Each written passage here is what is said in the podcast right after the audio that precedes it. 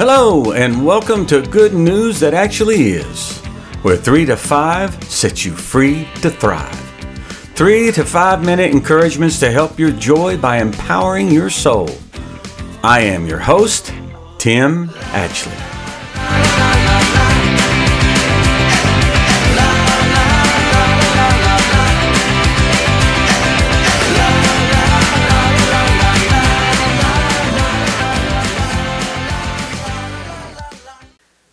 Imagine with me, if you will, that you have wronged a very powerful person in a very offensive way.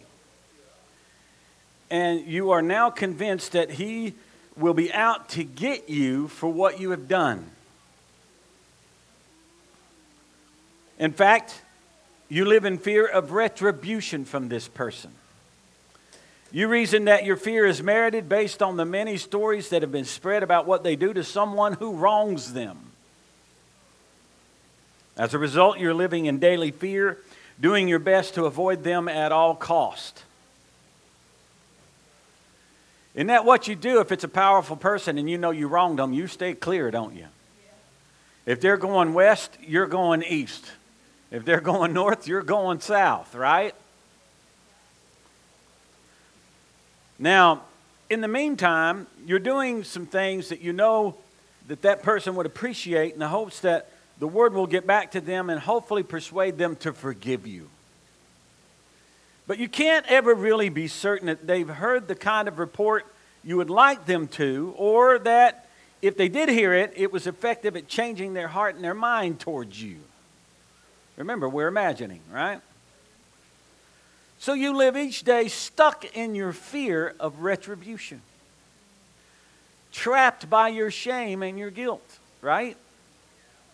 Now I imagine that the powerful person sends you a messenger to tell you that when you least expect it, you might come down with some disease. Or be in some kind of freak accident or lose everything you own and suffer a heart attack from heartbreak or something, you just fill in the blank, right? You would not find that to be strange at all. Most people don't. For most people, that's normal. In fact, you pretty much expect to hear that kind of thing, to get that kind of messenger, to get that kind of word. That, boy, are you going to get it now? After all, you did something to really offend and provoke this very powerful person to be angry with you and wish to punish you for it. So, why should you expect anything other than that, right? Now, on the flip side, imagine that the very powerful person sent his most beloved son and heir to find you and tell you that he's not angry with you and would like to adopt you as one of his own and extend to you the opportunity to enjoy the benefits that he has to offer as a new member of the family.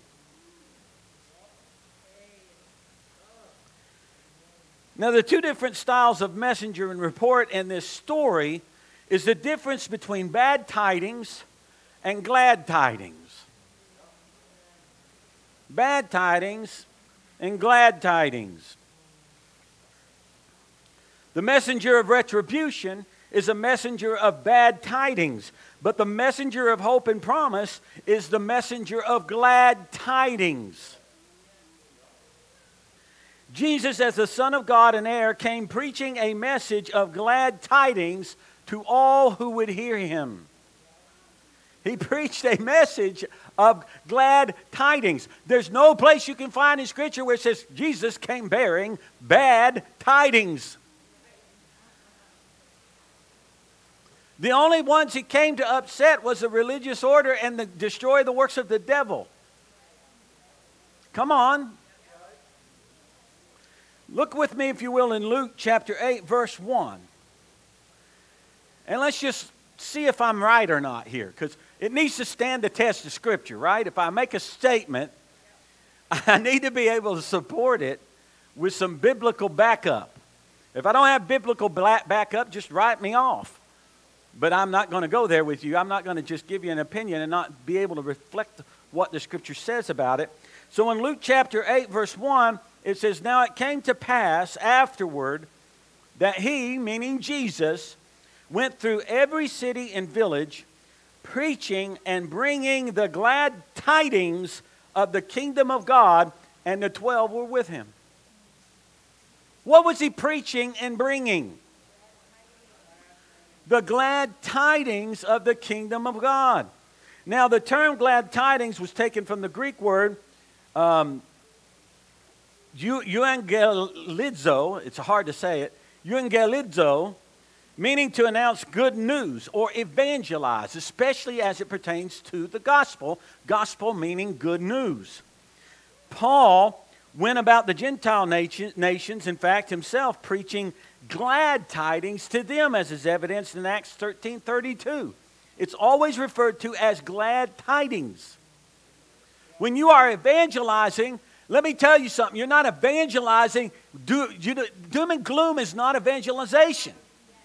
Glad tidings is evangelizing. There's another place in Scripture that this terminology is used.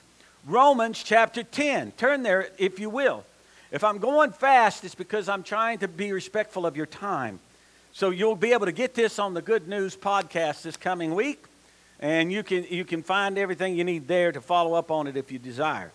Romans chapter 10, verses 14 and 15. How then shall they call on him in whom they have not believed? And how shall they believe in him of whom they have not heard?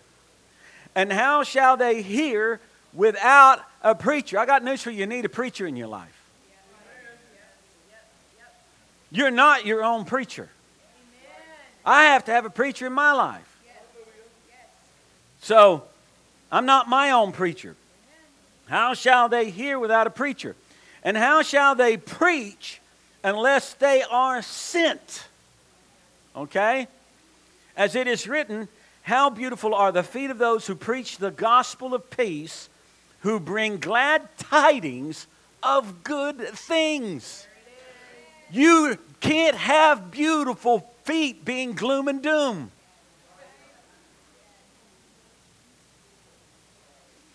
Now, what gospel is it that they are preaching? It tells you in the text the gospel of the good news of peace. It's the good news of peace. Boy, you got to have peace in your life. Without, if you don't know you have peace with God, man, you are jumping through circus hoops that are on fire every day of your life. That's what you end up doing. You're, you're like a poodle jumping through lit on fire circus hoops at different heights. If you really need something from God, you jump at the high one and you hope you can make it without burning the hair off your belly. Come on, that's what no peace with God produces in a person's life. But we're supposed to bring the good news of peace. Not only that, what is it these preachers are bringing? It tells you in the text glad tidings of good things. What? Good thing? No, it's only talking about salvation. No, it's things plural. Plural. Because the kingdom is not merely only about salvation. The kingdom is about life within the scope of where God rules and reigns. And so everything in that context is to be enjoyed by the citizens of that kingdom. Are you hearing me? That's why it says good things. Now, that means that to bring good news of good things to people's ears. Now, preaching good news of good things is not based on whether or not people welcome it. Because look at what it says in verse 16 of that same chapter. But they have not all obeyed the gospel. For Isaiah says, Lord, who has believed our report? What is it that they did not obey? The good news. Okay, what kind of obedience was expected? I mean, if it's just good news, what am I, how do I obey good news? You believe it. That's the obedience. Your obedience and my be- obedience is to believe what God says. What is it that they had not done here? Believe it. They didn't believe it. Here's the, here's the kicker if you do not hear the Word of God as being the Word of God, how will you believe it? If you let yourself get too, too intensely focused on just the vessel delivering it, you may r- get ripped off. If you let yourself get focused on other issues, instead of realizing that the Holy Spirit is trying to give you a word of hope, He is trying to give you a word of promise. He is trying to give you a word that will make you alive. Are you hearing me? You have to hear it as being the Word of God. What does the Scripture uh, com- command those that speak on God's behalf? Speaking as the oracles of God. In other words, when I'm up here speaking, I'm not speaking as Tim. I'm speaking as his representative. That's why I take it so seriously. Because it's supposed to land on your ears as the Word of God for your life so that you can incorporate it, you can embody it, you can embrace it, you can receive it, and it can produce a fruit of good things in your life. If the word being preached is viewed as anything other than the word of God, it can be debated and it becomes easy for the enemy to steal that which is heard in the ear but not in the heart. Are you hearing me? Now, Isaiah said the following about Jesus in Isaiah 52 7. How beautiful upon the mountains are the feet of him who brings good news, who proclaims what? Peace. Who brings glad tidings of good things, who proclaims salvation, who says to Zion, Your God reigns. Your God reigns. Well, what is it that your God has said to you? This God that reigns what has he said to you? Peace and good tidings of good things. What good thing? Healing, deliverance, provision. Come on. There's so many areas of your life that God wants to bless you in your relationships, in so many different facets that you're doing life on this earth. God wants the identity of his favor upon you to be clearly visible and evident to people around you. He wants you to have your hope swelling up in you so big that people are coming and saying, I need to know why you're so hopeful. Why are you so glad? Why are you so joyful? What?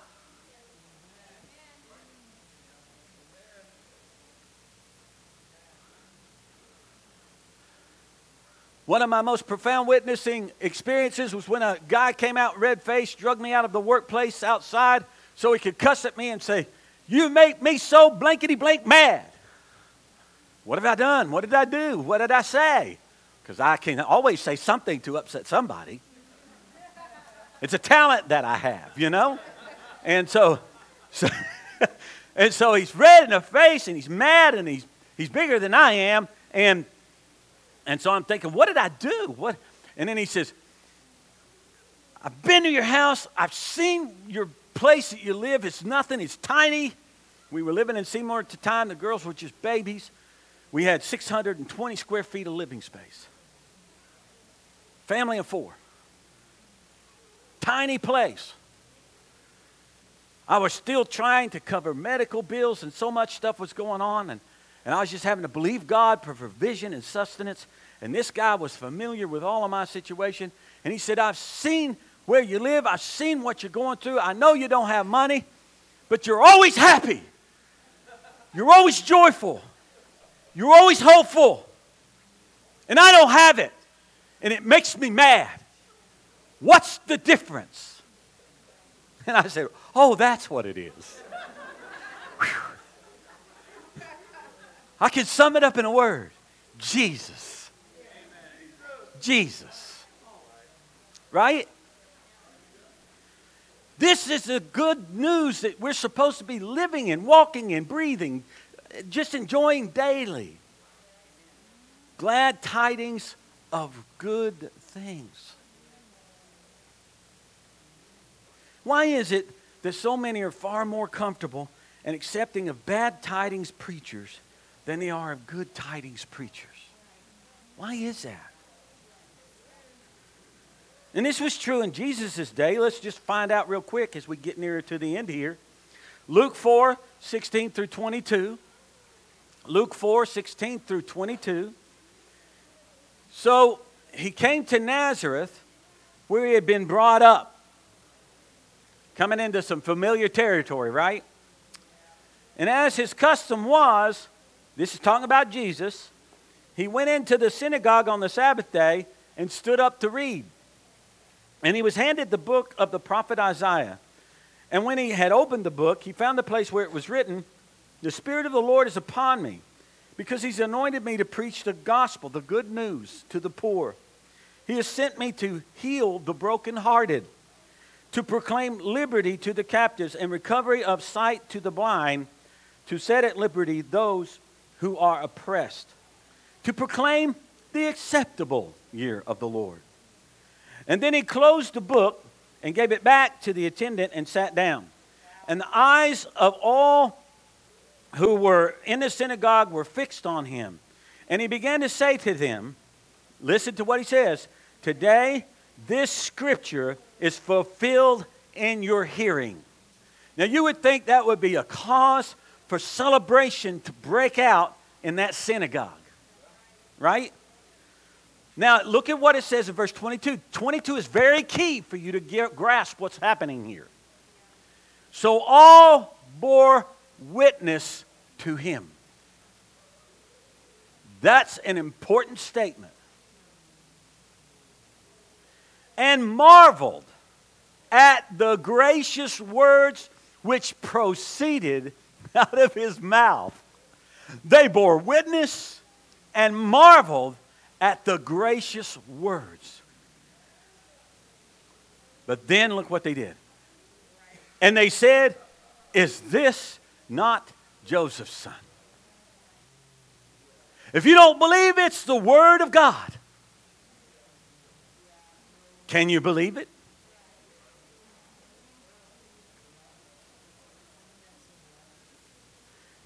Verse 22, look what it said. So all bore witness to him, marveled at the gracious words which proceeded out of his mouth. I have heard, I've been in situations where there's so many amens coming forth and everything else, but some go away not getting anything. Because they're the ones that would say, well, you know, Tim, he puts his pants on one leg at a time just like I do, so what's the big deal? And then if I try to say, you don't need to think that way, you don't need to think I'm special. No. But you need to understand that when I'm operating in a calling up here, there's a specific anointing that's joined to that in the Spirit that is for your benefit. It is for your blessing. Are you hearing me? Now, what kind of words proceeded out of Jesus' mouth to those people in the synagogue? Gracious words gracious words. So, what was it that they really struggled with? Was it familiarity with him being Joseph's son or the gracious words he was speaking to them and saying were fulfilled that day? What was the real nature? See, you got to understand sometimes it's sort of like there's a lion in the streets and I can't go out. It sounds like the proverb speaking directly to fear. It's not. It's speaking to laziness. The lazy man says, There's a lion in the streets. If I go out, I'll be devoured. It's, it's a red herring, it's, it's a fear excuse to cover the real root cause of the real root issue, which is laziness. Now, what we find here in this passage is, believe it or not, this is Joseph's son, is a red herring. It's a red herring. Why is it a red herring? Well, it's a red herring because it's not that he's Joseph's son. His Joseph's son claim is just an easy way out of the uncomfortable nature of the gracious words that have come forth with the convicting power of the Holy Spirit that they can't stomach within themselves because they're stuck under the law. And they're happy to be there. They're just happy to be there. And so they can't deal with the gracious words of Jesus. So what do they do? Oh, this is just Joseph's son. So that's what they do. That's how they do it. Are, are you checking with me? Now, you can miss out on a kingdom of God opportunity simply because you're more prepared to hear how you deserve something bad to happen to you than you are for something good to happen to you. Look at which preachers really get persecuted by the religious system. It's not the ones that are telling you, you're going to die and rot in a ditch. You useless, worthless sinners. They're not being persecuted. Most of those guys will get applauded. But if you stand up and say, The Lord Jesus loves you with an everlasting love, He is for you, He's not against you. Everything that He was walking on this earth, He still is. And He is that in your life and more so. Because He never changes. He's the same yesterday, today, and forever. And He wants to do good in your life. He wants to bring blessing into your life. He wants to show you the good things that He has in store for you. He wants you to get kind of a simple foretaste of what awaits you in eternity. Oh, he's a prosperity preacher. Oh, he's just, he's just, he thinks he can just say something and it'll, it'll manifest in the air like he's God. He thinks he's a baby God. That's stupid. That's absolutely stupid that we do that to people. Simply because they're trying to tell us the truth of God's attitude and determination on our behalf. Giving us good news for good things. Come on. Are you sadistic? Are you, I mean, what are you when you want to be beat up?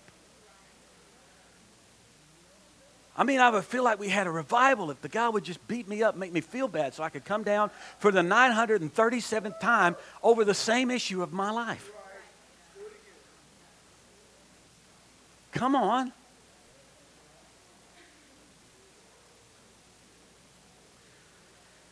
You can live more familiar and comfortable with a bad tidings messenger than you are with a good tidings messenger. You ought to be wondering what's going on. See, if you can do that, you need to ask the question why am I more comfortable when somebody tells me how bad I am than I am when somebody's trying to tell me how good God wants to be in my life?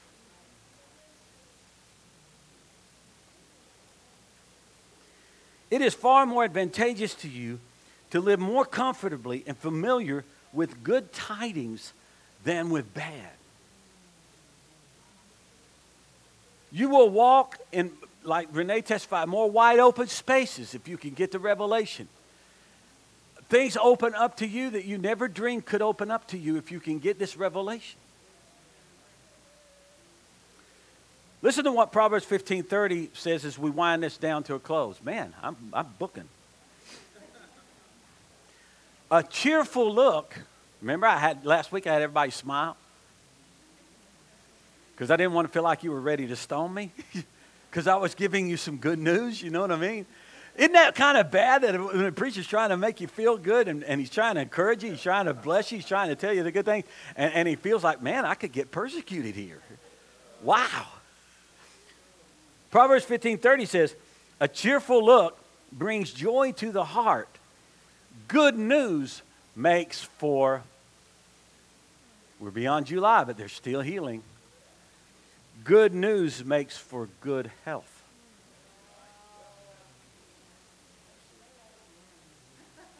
Good news makes for good health. That's in the Bible, saints. That's the Word of God to your life. You need good news. You need good news about good things in your life. You don't need then you don't need somebody always telling you why it can't work, won't work, never will work, shouldn't work, and why you don't deserve it. The truth is, nobody deserves anything, especially those that are telling you you don't deserve it. They deserve it even less because they're violating the principle of the proclamation of the kingdom.